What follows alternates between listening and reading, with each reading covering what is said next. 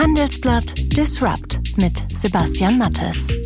Hallo und herzlich willkommen zur 15. Ausgabe von Handelsblatt Disrupt, dem Podcast über neue Ideen, Disruption und die Macher der digitalen Welt. Mein Name ist Sebastian Mattes und ich begrüße Sie wie immer ganz herzlich aus unserem Podcast-Studio in Düsseldorf. Und das hören Sie heute bei Handelsblatt Disrupt. Ich hatte vor einigen Wochen einmal hier in die Runde gefragt, welche Themen für Sie und euch, meine Hörer also, besonders spannend sind. Viele von Ihnen haben mir daraufhin gemailt und ein Thema kam immer wieder, die Bitte, mehr über China und die technologischen Ambitionen der Chinesen zu berichten. Genau das wollen wir heute tun und zwar ausführlich in einer monothematischen Ausgabe von Handelsblatt Disrupt. Ich habe dafür meinen Kollegen Stefan Scheuer ins Studio eingeladen, der viele Jahre als Korrespondent für das Handelsblatt in China war. Er sagt, dass der technologische Aufstieg Chinas niemandem in Europa egal sein kann und er kann das ziemlich gut begründen. In Europa gibt es diesen Reflex zu sagen, oh, wir müssen das wie die Amerikaner machen, wir müssen die chinesischen äh, Firmen aussperren. Halte ich für völlig falsch.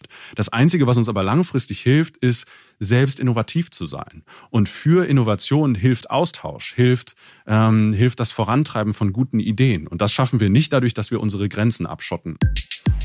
Und wer nach diesem Podcast noch mehr über Chinas Weg zur digitalen Weltmacht wissen möchte, dem sei das Buch von Stefan Scheuer empfohlen, sein Titel Der Masterplan Chinas Weg zur Hightech-Weltherrschaft.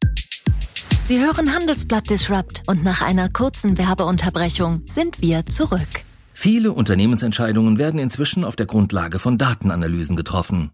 Die Herausforderung besteht vor allem darin, die richtigen Informationen aus den Datenmengen zu identifizieren und zu extrahieren. Dann gilt es, die passenden Datenanalysen aufzubauen und daraus betriebswirtschaftlich die richtigen Schlüsse zu ziehen und Aktivitäten einzuleiten. Die Experten von KPMG begleiten Sie bei der Transformation hin zum innovativen Unternehmen der Zukunft. Damit nutzen Sie alle Vorteile, die Technologie und Umsetzungsstärke mit sich bringen. Mehr als Sie erwarten. Consulting von KPMG. Mehr dazu in den Show Notes. Wer sich für neue Technologien interessiert, schaut längst nicht mehr nur in Silicon Valley. Mindestens ebenso wichtig ist der Blick nach China.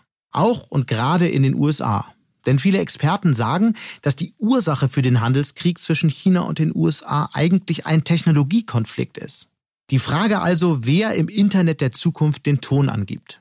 Ganz aktuell die Causa Huawei.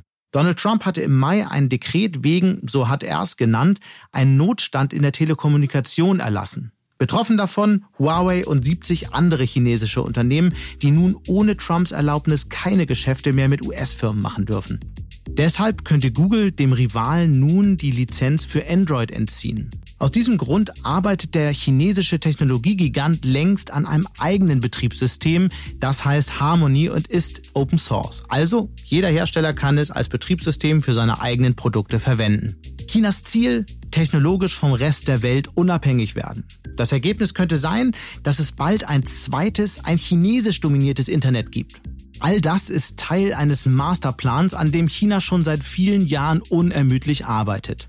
Es ist der Masterplan für Chinas Weg zur Hightech-Weltherrschaft. Wie dieser Plan aussieht und warum uns Chinas Ambitionen nicht egal sein dürfen, hat mein Kollege Stefan Scheuer zusammengetragen. Stefan hat als Handelsblatt-Korrespondent viele Jahre in China gelebt und ist jetzt hier bei uns im Studio. Hallo Stefan. Hallo Sebastian. Stefan, der Titel deines Buches lautet Der Masterplan, Chinas Weg zur Hightech-Weltherrschaft. Das klingt nicht nur nach großen Ambitionen, sondern, wie ich finde, auch ziemlich dramatisch. Ist die Entwicklung in China Grund zur Sorge für uns?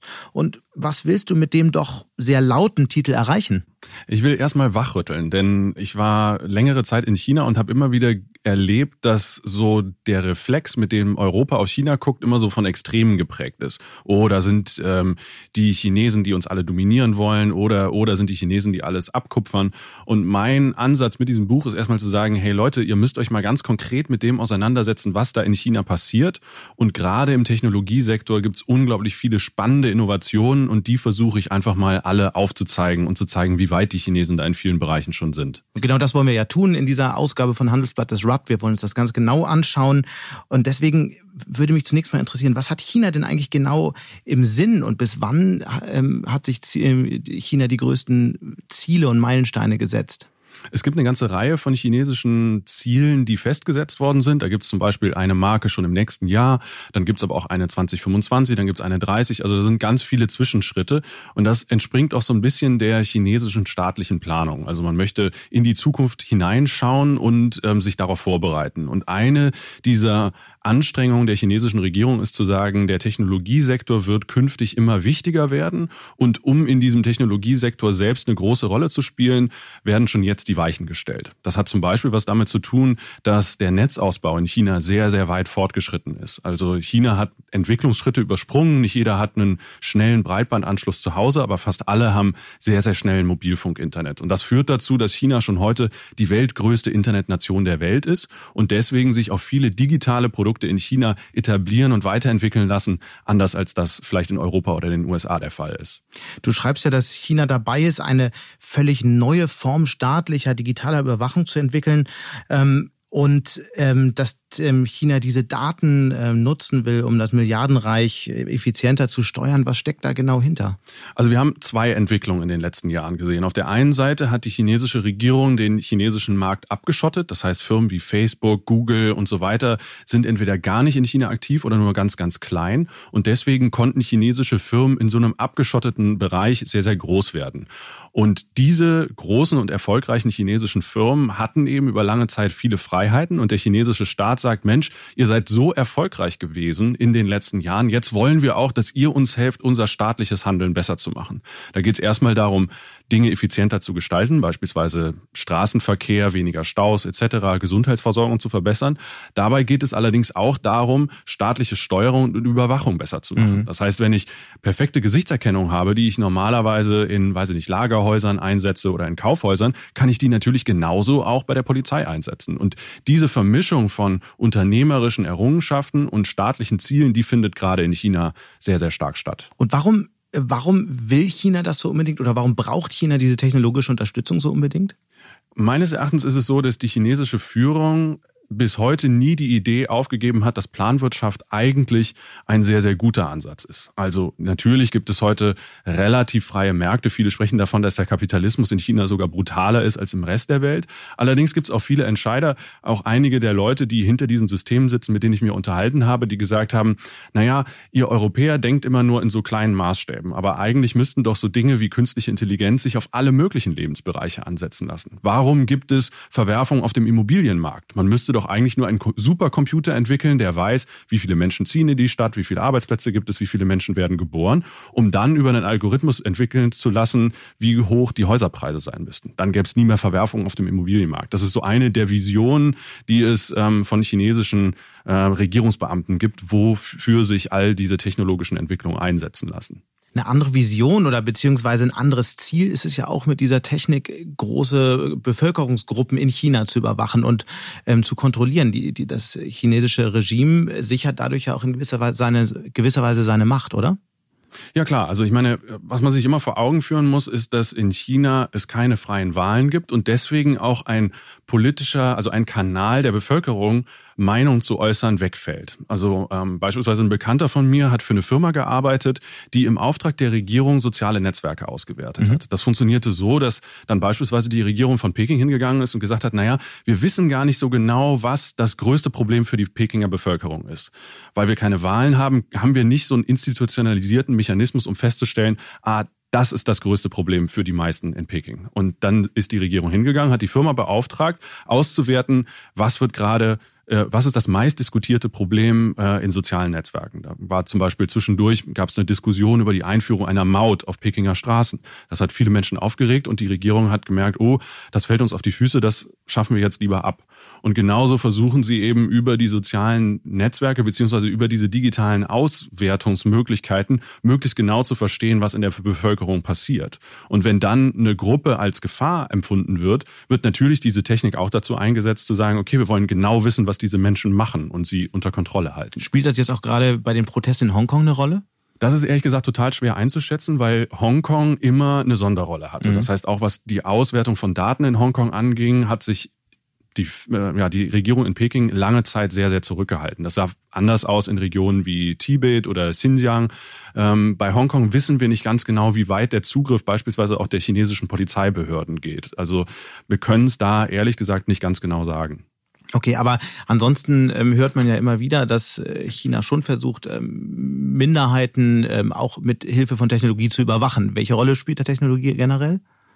Also äh, vielleicht ein Beispiel. Es gibt im, äh, ganz im Westen Chinas die Region Xinjiang, in der die muslimische Minderheit der Uiguren lebt. Und ähm, es gab immer wieder ähm, sehr gewalttätige Zwischenstöße mhm. zwischen Polizei und Uiguren, sind viele Uiguren gestorben, sind viele Polizisten gestorben. Und die chinesische Regierung ist dann hingegangen und hat gesagt, wir wollen eine, weit, eine so weitgehende Überwachung haben, wie nur irgendwie möglich.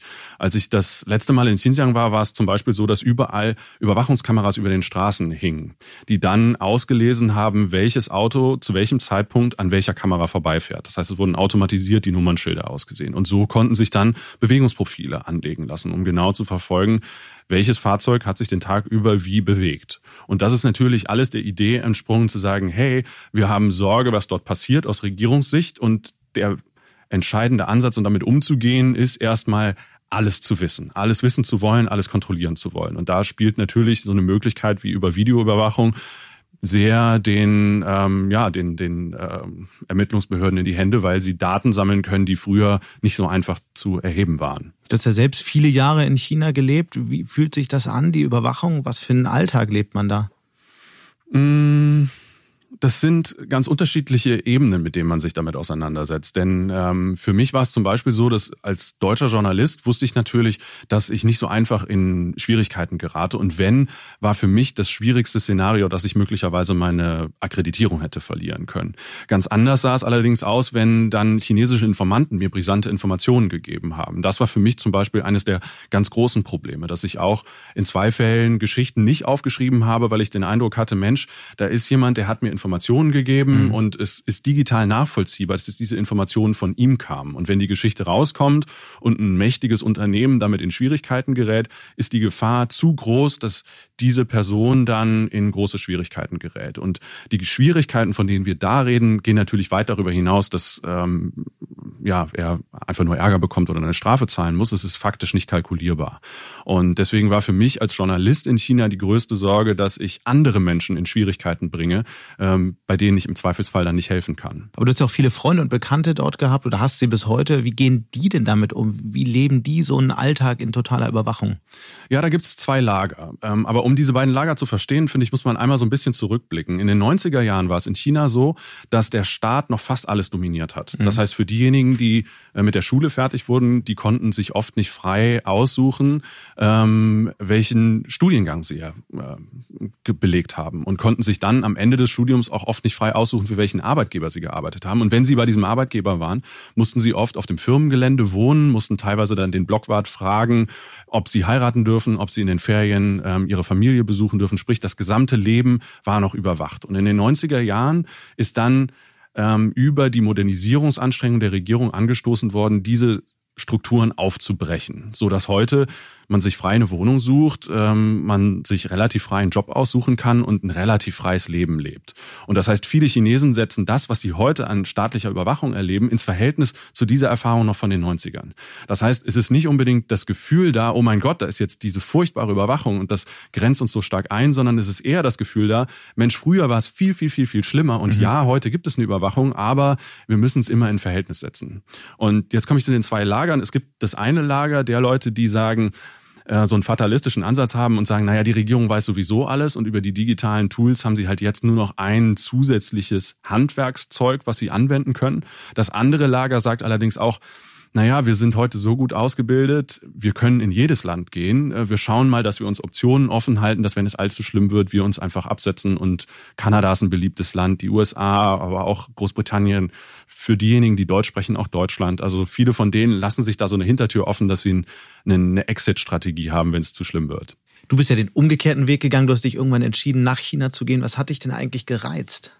Mmh, ehrlich gesagt, das war so eine Situation, dass eine gute Freundin von meiner Mutter ähm, Chinesin ist und ähm, mir dann, als ich noch äh, in der Schulzeit war und am Ende der Schulzeit dann meinen Zivildienst gemacht habe, gesagt hat, Mensch, hast du nicht mal Lust nach China zu kommen?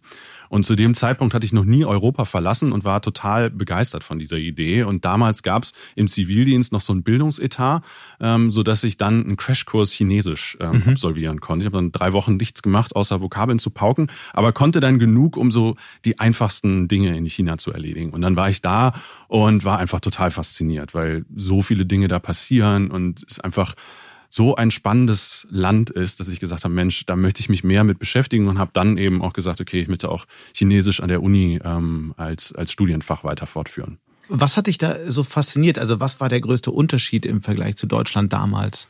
Mhm, ähm, das, was ich damals aber bis heute als so eine ganz, ganz besondere Unterscheidung wahrnehme, ist so diese Bereitschaft, gewaltige Risiken einzugehen und wirklich was verändern zu wollen. Man muss sich das in China so vorstellen, dass es nicht so ein etablierter äh, Tagesablauf oder eine, eine etablierte Gesellschaft mit allen möglichen Abläufen ist wie bei uns, wo fast jeder schon mal irgendwas ausgedacht hat, die besten Weg gefunden hat, um von A nach B zu kommen oder im Prinzip für alle erdenkbaren Probleme schon Lösungen gefunden hat. In China sind ganz viele Dinge im Umbruch, das heißt, es entstehen immer wieder neue Probleme, die gelöst werden. Also die beste Zeit für Unternehmer.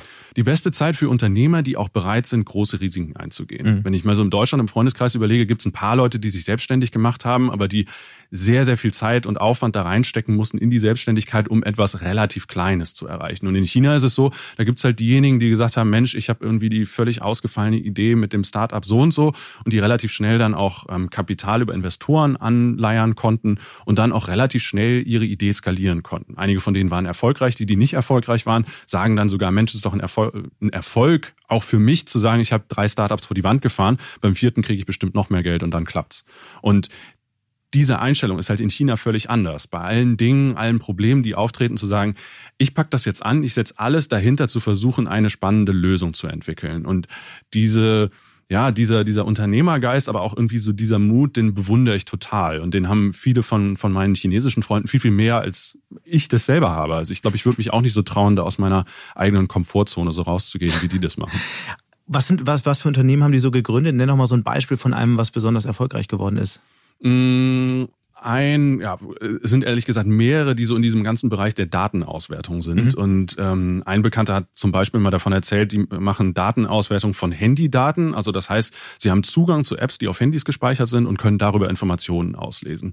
Und das, was ehrlich gesagt ich total gruselig fand und wo er so begeistert davon war, war, wie viele Dinge man auch auf zweiter und dritter Ebene erkennen kann. Also zum Beispiel sind die Daten, die sie bekommen, ist, wann wird der Akku geladen?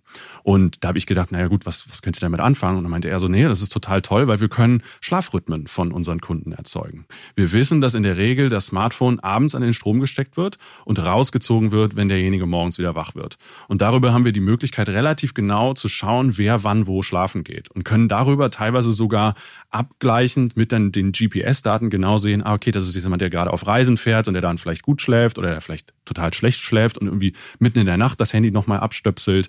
Ähm, und äh, das sind also Sachen, die sich dann über so eine, so eine Datenauswertung ähm, äh, ja, als Schlüsse ziehen lassen.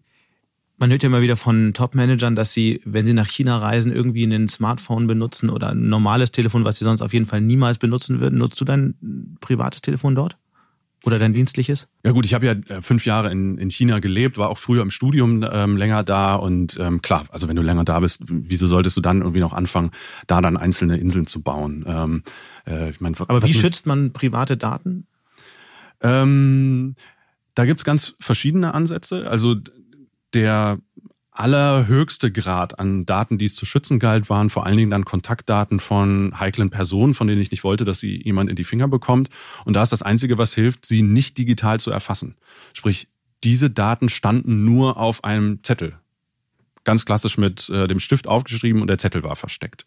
Und dann gab es natürlich auch ein Notfalltelefon, was ich dann auch nur benutzt habe in Ausnahmefällen, was ich auch nicht am Büro eingeschaltet habe, sondern eben nur in Ausnahmefällen und auch nur dann quasi die SIM-Karte eingelegt habe. Darüber hinaus gibt es dann aber ganz viele andere Dinge. Also beispielsweise gibt es äh, Verschlüsselung für E-Mails, es gibt verschlüsselte Messenger, es gibt auch Verschlüsselung auf dem Handy, die man aktivieren kann, die alle immer nur dazu dienen, eine ein Auslesen von Daten schwieriger zu machen, aber es ist völlig klar, dass man sie nie komplett verhindern kann. Nur ähm, die Idee war halt einfach den höchstmöglichen Standard zu etablieren, der aber gleichzeitig noch praktikabel ist. Und an diese Grenzen stößt es dann immer. Du schreibst in deinem Buch ja von der Technologie-Weltherrschaft der Chinesen, die eben der chinesische Staat anstrebt. Du hast ja viel mit so normalen Chinesen zu tun gehabt. Ist das für die überhaupt ein Thema? Wie blicken die auf das Thema? Mmh. Ich finde das ganz interessant, weil es über, wir haben ja eben schon kurz über diese staatliche Kontrolle und auch die Abschottung des chinesischen Marktes vom Rest der Welt gesprochen. Und was ich immer wieder interessant finde, ist, diese Kontrolle oder die Abschottung funktioniert nicht nur darüber, dass einzelne Seiten komplett gesperrt werden, sondern ganz, ganz viele internationale Seiten werden gezielt verlangsamt. Das heißt, viele der chinesischen Online-Nutzer bewegen sich fast den gesamten Tag ausschließlich in so einem chinesischen Intranet. Und die haben oft gar nicht so das, die Vorstellung davon, was ist denn jetzt im Rest des Internets, im Waiwang, das wird halt dann auch das Außennetz oft genannt, äh, genannt, während dann alles, was sich in China abspielt, das Internet äh, ist. Und bei den Touristen, die dann aus China beispielsweise nach Europa reisen, die sind oft überrascht, wie weit zurück Europa doch ist in vielen digitalen Dienstleistungen, weil sie dann eine direkte Berührung damit haben, dass sich, weiß ich nicht, im Restaurant nicht mit mobiler Bezahlmethode bezahlen lässt. In Deutschland kann man in vielen Restaurants oder äh, kleinen Geschäften ja noch nicht mal mit Karte bezahlen. Und das sind so Punkte, wo sich dann chinesische Touristen an den Kopf fassen und denken so, hä, wie kann das denn sein? Das ist doch, Deutschland ist doch die Industrienation. Wie kann es denn sein, dass sie in so einem wichtigen Bereich so weit zurückhängen? Aber ist für die dann das Thema Technologie-Weltherrschaft äh, relevant oder ist das einfach nur ein Ziel, was der Staat vorgibt, was allen egal ist? Nee, das äh, im Prinzip genau diese Erkenntnis, Mensch, wir Chinesen sind ja weiter, wir reisen ins Ausland und merken auf einmal, dass wir nicht diejenigen sind, die immer zu den anderen hochblicken müssen, sondern dass wir möglicherweise diejenigen sind, die in Zukunft sogar als Vorbild dienen können, hat natürlich dann auch was mit nationalem Stolz zu tun. Also ich meine, wir als Deutsche sagen ja auch immer, wie toll wir finden, dass irgendwie Made in Germany für Qualität und Hightech steht. Genauso sind natürlich Chinesen stolz, wenn sie sagen, ähm, wir haben große Digitalkonzerne wie Alibaba, Tencent und Baidu, mhm. die viele bahnbrechende Ideen ähm, in der Digitalwirtschaft vorangetrieben. Es sind ja nicht nur die, sondern es ist Huawei, die wahnsinnig äh, starke Technologie entwickelt haben. Und jetzt so Unternehmen wie TikTok, die auf einmal auch nach Europa, in die USA kommen und zu einem richtigen Hit werden, auch unter jungen Leuten. Ganz genau. Wahrscheinlich ist das nur ein Anfang. Du hast ja auch auf vielen Events und Technologiekonferenzen. Gibt es so ein paar Beispiele äh, für Unternehmen, von denen du jüngst gehört hast, die, die, die nochmal so ganz an, anders sind als das, als das, was wir in der letzten Zeit so gesehen haben, die wir kennen sollten? Auf welche Startups sollten wir schauen? Das Spannende ist, ist, dass äh, genau diese Frage wird ja auch in Europa und auch in den USA mal wieder gestellt. Ähm, letztlich wissen wir es erst, wenn jemand so eine kritische Größe erreicht hat. Das, was derzeit meines Erachtens ein, ein, wichtiger Indikator ist, ist dann doch noch, wie sich die großen drei positionieren. Also Alibaba, Tencent und Baidu sind extrem clever darin, gute Startups zu kennen, zu erkennen, die aufzukaufen und in ihre Plattform zu integrieren. Also das, was wir in den letzten Jahren vor allen Dingen gesehen haben, ist, es gab so eine ganze Generation von neuen Startups, die aufgekommen ist, die vor allen Dingen die Verbindung zwischen Online-Diensten und Offline-Diensten hinbekommen hat. Also das sind so Sachen wie Essenslieferung, ähm, aber auf einem ganz anderen Level als bei uns. Also im Büro in Peking haben wir es zum Beispiel oft so gemacht, dass wir mittags Essen bestellt haben und das lief so, dass wir uns auf ein Restaurant geeinigt haben. Dann haben wir die Speisekarte digital an alle geschickt. Auf der Speisekarte konnte jeder auf seinem Smartphone einfach nur das Gericht anklicken, was er gerade essen wollte. Wenn alle die Gerichte angeklickt hatten, hat einer die Bestellung abgeschickt. Dann konnten wir alle auf unserem Smartphone per GPS verfolgen, wo denn gerade der Essenslieferant ist und wann der dann bei uns am Büro ankommt. Und wir bekamen dann auch am, am Ende Ende alle nur angezeigt, welchen anteiligen Betrag wir denn bezahlen mussten. Und so wurde das halt perfekt integriert. Und diese Plattform, diese Anbieter sind mittlerweile komplett in die großen Plattformen, äh, vor allen Dingen von Tencent und von Alibaba integriert. Und wenn du in, in ähm, Deutschland was bestellst, dann wird ein Zettel im Büro rumgereicht. Im besten Fall. Ja. Es heißt ja immer, China hat nicht nur ein Silicon Valley wie die USA, es hat ähm, drei oder vier, angefangen mit Shenzhen. Und außerdem baut China inzwischen, habe ich gelesen, 17 ganze Städte zu Tech-Hubs um, um technisch unabhängig zu werden. Ähm, beschreib doch mal die Städte, die dir da am meisten in Erinnerung geblieben sind. Wie sehen die aus? Wie fühlt sich das an? Wie funktioniert da der Alltag? Ja, mit die faszinierendste, äh, mit die faszinierendste Region ist ganz im Süden von China, rund um Shenzhen, aber die ganze Provinz, ähm, die quasi vor der Küste von Hongkong liegt, weil dort ja so die digitalen Hardware-Unternehmen sind, die über lange Zeit als Auftragsfertiger für internationale Firmen produziert haben, wie Apple, wie Microsoft, ähm, wie viele andere auch, und die darüber das Know-how hatten, die besten Digitalprodukte erstmal umzusetzen. Über lange Zeit haben sie immer nur die Aufträge bekommen und gesagt bekommen, hey, baut uns irgendwie das neue Smartphone mit den Spezifikationen. Aber dadurch, dass sie diejenigen sind, die diese Dinger wirklich am Ende zusammenbauen, sind sie auch diejenigen, die die Kompetenz dafür haben, genau zu wissen, was funktioniert und was funktioniert nicht. Und nachdem sie sich über lange Zeit abgeguckt haben, was dort passiert, haben sie genau diese Fähigkeiten zusammengesetzt und benutzen sie jetzt, um bestehende Produktkategorien einfach besser und oft günstiger zu machen. Und äh, was die Städte angeht, gibt es ganz oft so eine Clusterbildung. Das heißt, es ist so ein bisschen wie das Ruhrgebiet bei uns. Man kann nicht so einfach sagen, da ist jetzt die eine Stadt, die aufhört und da ist die nächste, die anfängt. Ja, die hat dann vielleicht einen anderen Namen, aber faktisch geht alles in so einer Metropolregion ineinander über. Und da gibt es dann einzelne Cluster, beispielsweise ähm, von einer Region, ähm, in der ganz, ganz viele LCD-Monitore hergestellt werden. Und das heißt, dort hat man dann ganz viele Firmen zusammen, die gegenseitig in einem Wettbewerb sind, immer bessere Techniken zu entwickeln, um einen noch besseren Monitor zu machen. Vielleicht für einen Fernseher, vielleicht für ein Smartphone. Alles Mögliche ist da denkbar. Und das Clevere ist, dass jetzt genau diese Kapazitäten chinesische vor allen Dingen Startups genutzt haben, um zu sagen, wir verkürzen diese Innovationszyklen. Also wir sind nicht Apple in Kalifornien, die sagen müssen, bitte bau uns einen Prototypen für das nächste iPhone, schick's zurück nach Kalifornien, müssen ewig warten, sehen, oh, funktioniert nicht, geben den nächsten Auftrag, bitte mach das doch so und so. In China kann quasi der Entwickler direkt in der Fabrik neben den Leuten stehen, die den Prototypen entwickeln und kann schon in der mhm. Produktion sagen, funktioniert nicht, nochmal neu machen, noch ein Versuch, noch ein Versuch und so sinkt maximal die Zeit, die es dauert, was Neues auf die, auf die Straße zu bringen. Und das ist doch die eigentliche Revolution, oder? Ich meine, das ist ja eine wahnsinnig schlechte Nachricht für Technologieunternehmen in, in der ganzen Welt, weil dadurch ähm, ähm, die Zeit von Produktentwicklung zur Produktion dramatisch verkürzt wird und kaum ein Unternehmen, das irgendwo auf der Welt ähm, produziert und in den USA entwickelt, ähm, zeitlich schlagen kann, oder? Ja, genau. Und ich, meiner Meinung nach zeugt das auch von der Arroganz vieler großer Technologieunternehmen, die davon ausgegangen sind, dass ihr Vorsprung, was Innovationskraft angeht, so groß ist, dass sie sich problemlos darauf einlassen können, dass sie den großen Teil ihrer Produktion einfach nach China auslagern. Also lass mal einen Namen nennen. Apple? Ich glaube, dass Apple auch auf die Schnauze fallen kann. Einfach weil sie meinen, dass sie so viel besser sind als alle anderen, nur es gar nicht so schwer ist für andere Unternehmen, sie da, ähm, da vom Thron zu stoßen. Das mhm. Besondere, was Apple ja macht, ist, dass sie nicht nur von der Hardware-Seite abhängig sind, sondern dass sie diesen eigenen Software-Kosmos äh, geschaffen haben. Also angreifbarer als Apple ist noch dann ein Gigant wie Samsung. Die sind nach wie vor weltweit Nummer eins, was die Smartphone-Produktion angeht.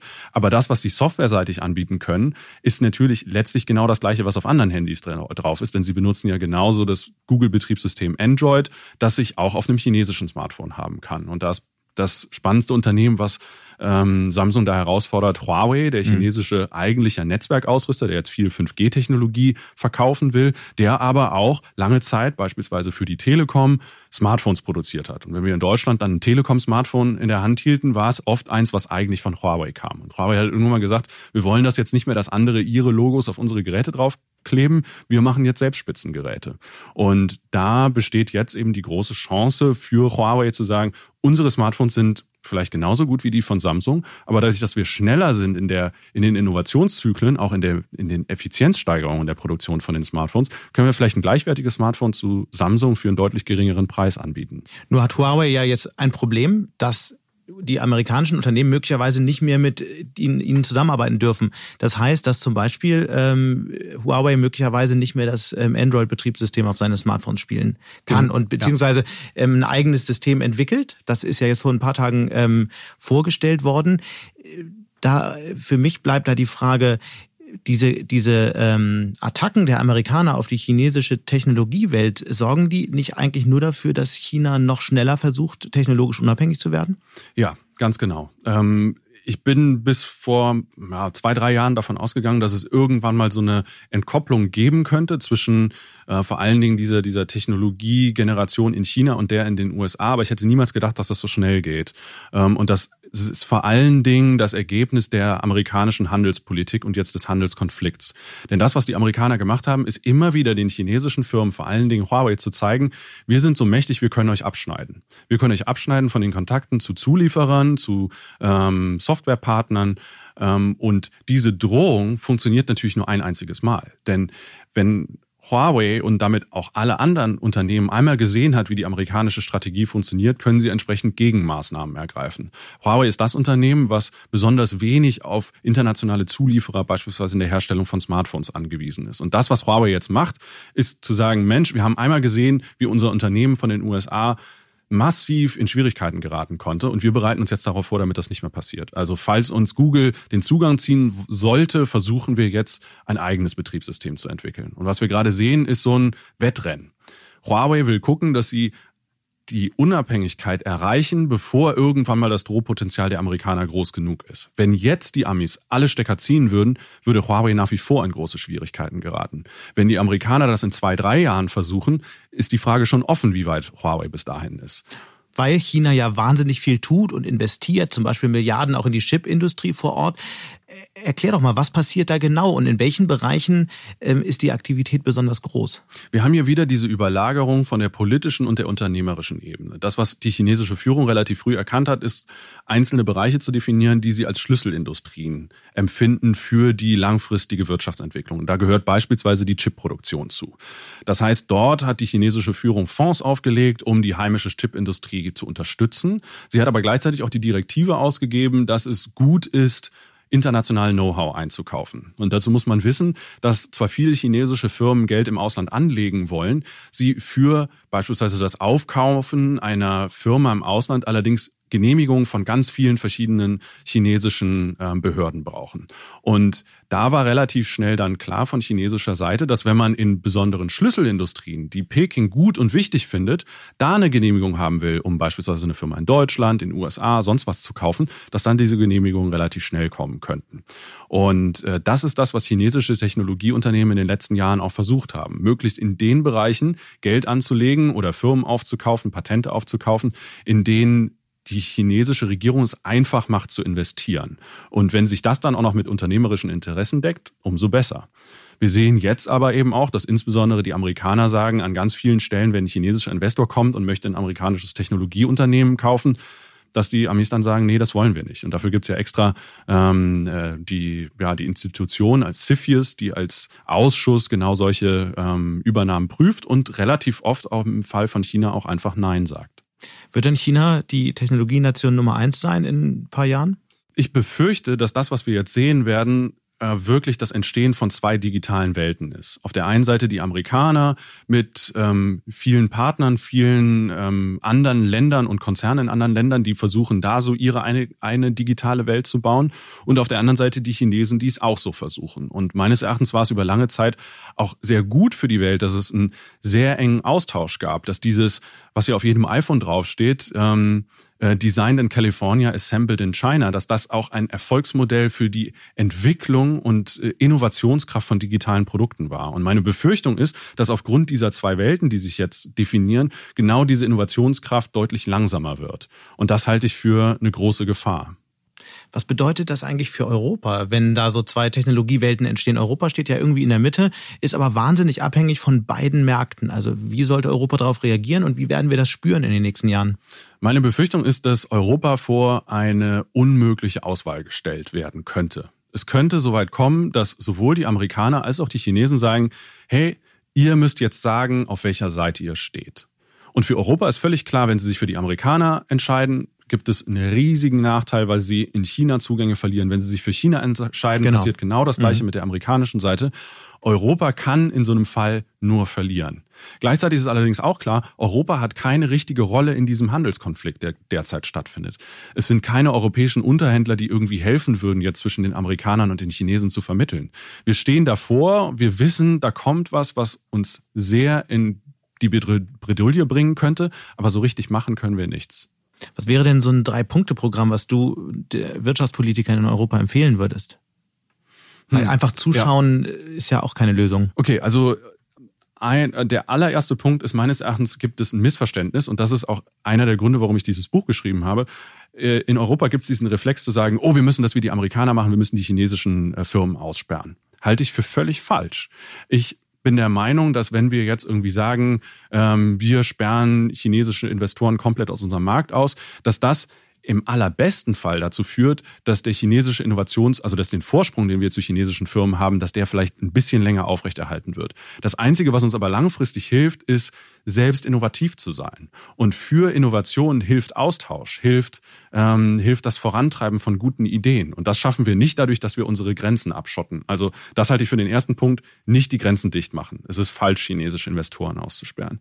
Der zweite Punkt ist, es gibt Gründe, sehr kritisch mit der chinesischen Seite zu verhandeln. Es gibt sehr viele Bereiche, in denen europäische Investoren in China nicht einfach investieren dürfen. Das ist unfair. Das sind Punkte, die angesprochen werden müssen, die aber gezielt auf europäischer Ebene angesprochen werden müssen. Und das ist meines Erachtens der dritte Punkt. Das, was immer wieder passiert, ist so ein Auseinanderdividieren von Europa.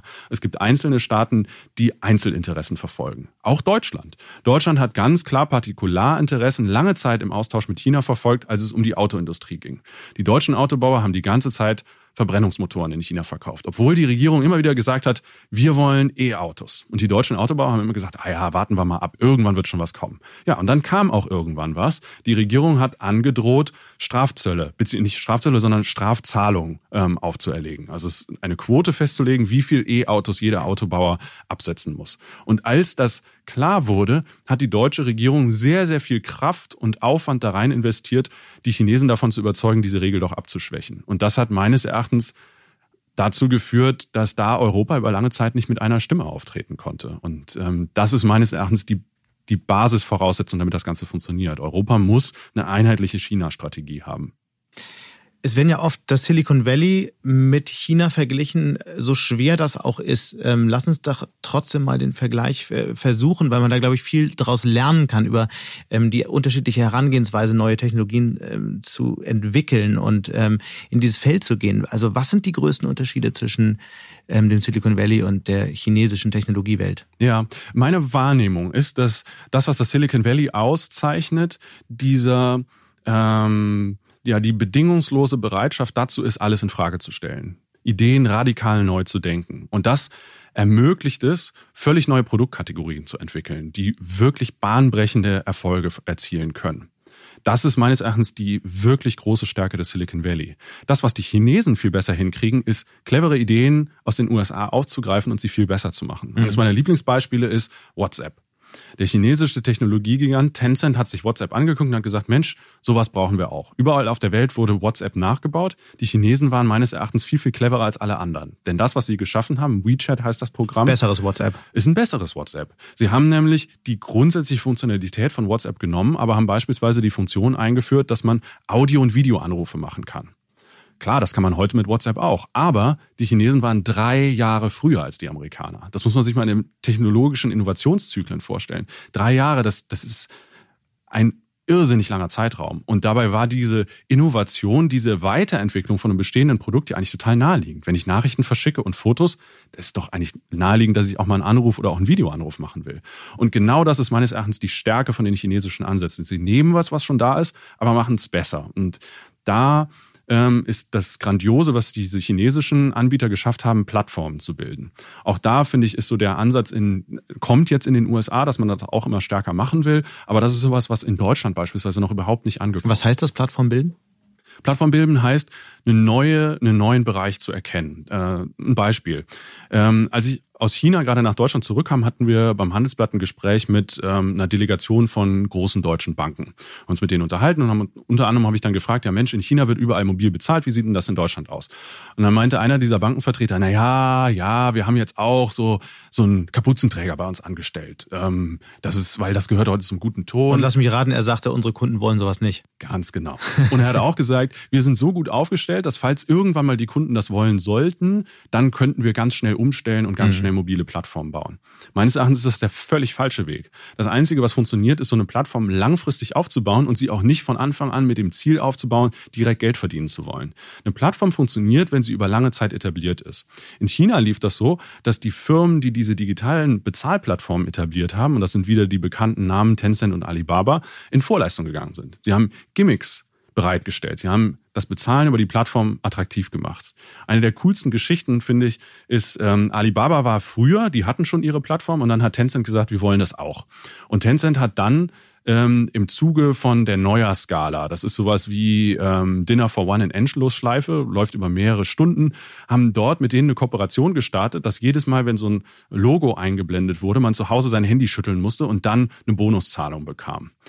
Und zu dem Zeitpunkt hatten halt noch relativ wenig Leute diese Funktion auf dem Handy etabliert, aber es haben so viele diese Sendung geschaut, dass dann alle gesagt haben, Mensch, wenn ich da Geld kriegen kann, dann lade ich mir vielleicht mal die App runter und verknüpfe sie auch mit meinem Bankkonto. Das ging so weit, dass im chinesischen Internet dann überall Filme kursierten von ähm, Menschen, die ganze Tische mit Smartphones vollgelegt haben und dann die Tische geschaukelt haben, um jedes Mal, wenn die Chance gab, ähm, Geld zu verdienen, dann da über die geschüttelten äh, Smartphones selbst ähm, einige von diesen Bonuszahlungen zu bekommen. Und das ist, finde ich, so, so eine radikale Denke, da muss man erstmal drauf kommen.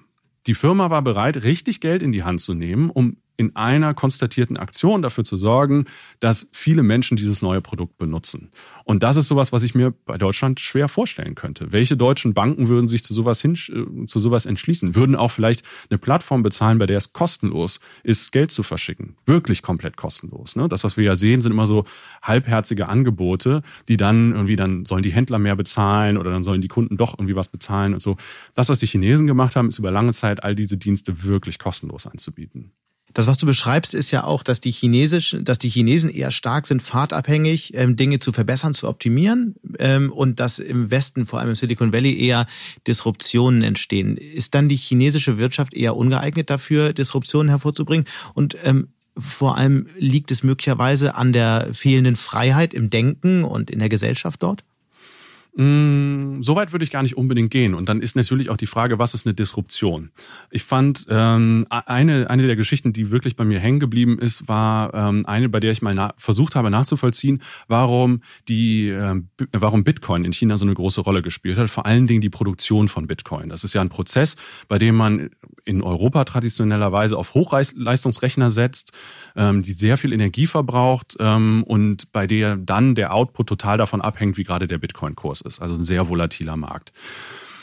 Lange Zeit war die, äh, die Idee, das Einzige, was zählt, ist eben diese Supercomputer zu haben. Und ähm, ich habe dann eine Bitcoin-Mine in China besucht, die den radikal anderen Weg gegangen ist. Ähm, sie haben ihre Mine, also das war letztlich eine Fabrikhalle, eine leere Fabrikhalle, komplett mit ähm, Computern zugehauen. Aber das waren überhaupt gar keine Supercomputer, sondern es waren wirklich ganz einfache, banale Computer, die sie noch nicht mal ähm, in Computergehäuse gesteckt haben, sondern die hatten die halt einfach auf Regalen auf so einer Fläche von einem Fußballstadion da aufgebaut. Und dann ist ein Techniker Techniker durch die Gegend gelaufen, der auf seinem Smartphone dann immer sehen konnte, wo ein Teil durchgebrannt ist oder was defekt ist und hat dann aus dem Computer diesem einen von halt vielen Tausenden die Teile rausgezogen, ausgetauscht und das Ganze weiterlaufen gelassen.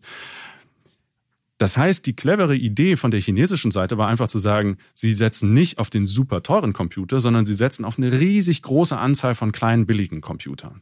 Und das, was sie auch gemacht haben, ist immer auf die größtmögliche Effizienz zu setzen. Diese Fabrik war in einer Geisterstadt angesiedelt. Das heißt, da gab es einen Provinzpolitiker, der gesagt hat, wow, wir machen hier die super neue Stadt mit ein, zwei Millionen Einwohnern, wir bauen schon mal das Kohlekraftwerk und die Firmen und die Menschen, die kommen schon. Das Aber es kamen nur Computer. Erstmal kamen keine Menschen, aber das Kraftwerk war da und sie hatten das Problem, dass sie Strom produzieren konnten, den keiner brauchte.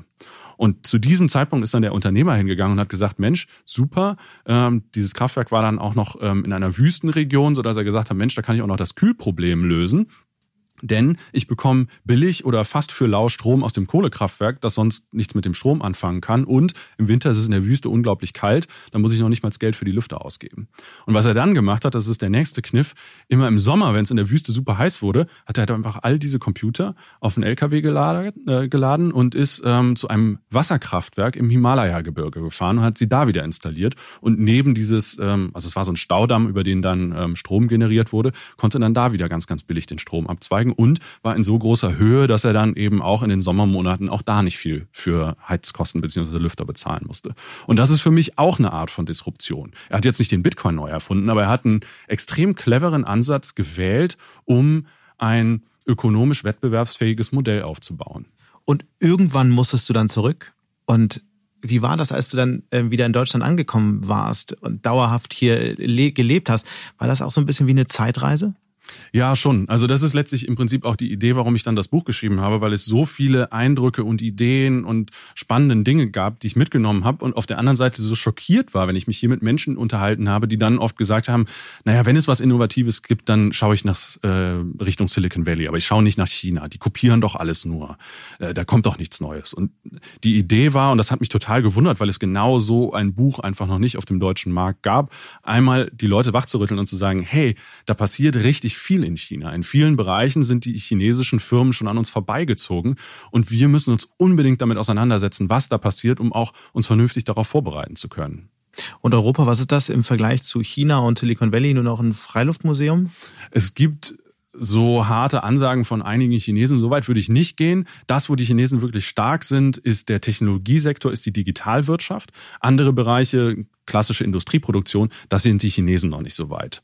Ähm, da muss man ehrlich sagen, dass halt einige Fabriken, die ich in China gesehen habe, die reden nicht von Industrie 4.0, sondern die reden von Industrie 1.0 oder 2.0 und brauchen mal so ganz einfache Automatisierungstechniken und die werden noch nicht irgendwie von der völlig vernetzten Produktion reden. Das heißt, unsere Chance ist dann doch die digitale Industrie möglicherweise. Stefan, ganz herzlichen Dank. Das setzen wir bei nächster Gelegenheit fort. Sehr Und viel gerne. Erfolg mit dem Buch. Dankeschön. Wenn Ihnen unser Podcast gefallen hat, dann hinterlassen Sie doch einfach eine Bewertung bei iTunes oder schreiben Sie mir direkt eine E-Mail an mattes.handelsblatt.com, Mattes mit zwei T und H. Bin natürlich auch wie immer bei Twitter zu erreichen. Da bin ich S. Mattes, also Mattes mit einem S davor. Dank an dieser Stelle auch an meine Kollegen Alexander Forst und Migo Fecke sowie Susanne Petersen und Audiotheker mit der neuen Podcast-App Lekton für die Produktionsunterstützung. Wir melden uns nächste Woche Freitag wieder. Bis dahin wünsche ich Ihnen eine schöne Woche und interessante digitale, aber auch analoge Zeiten. Ihr Sebastian Mattes.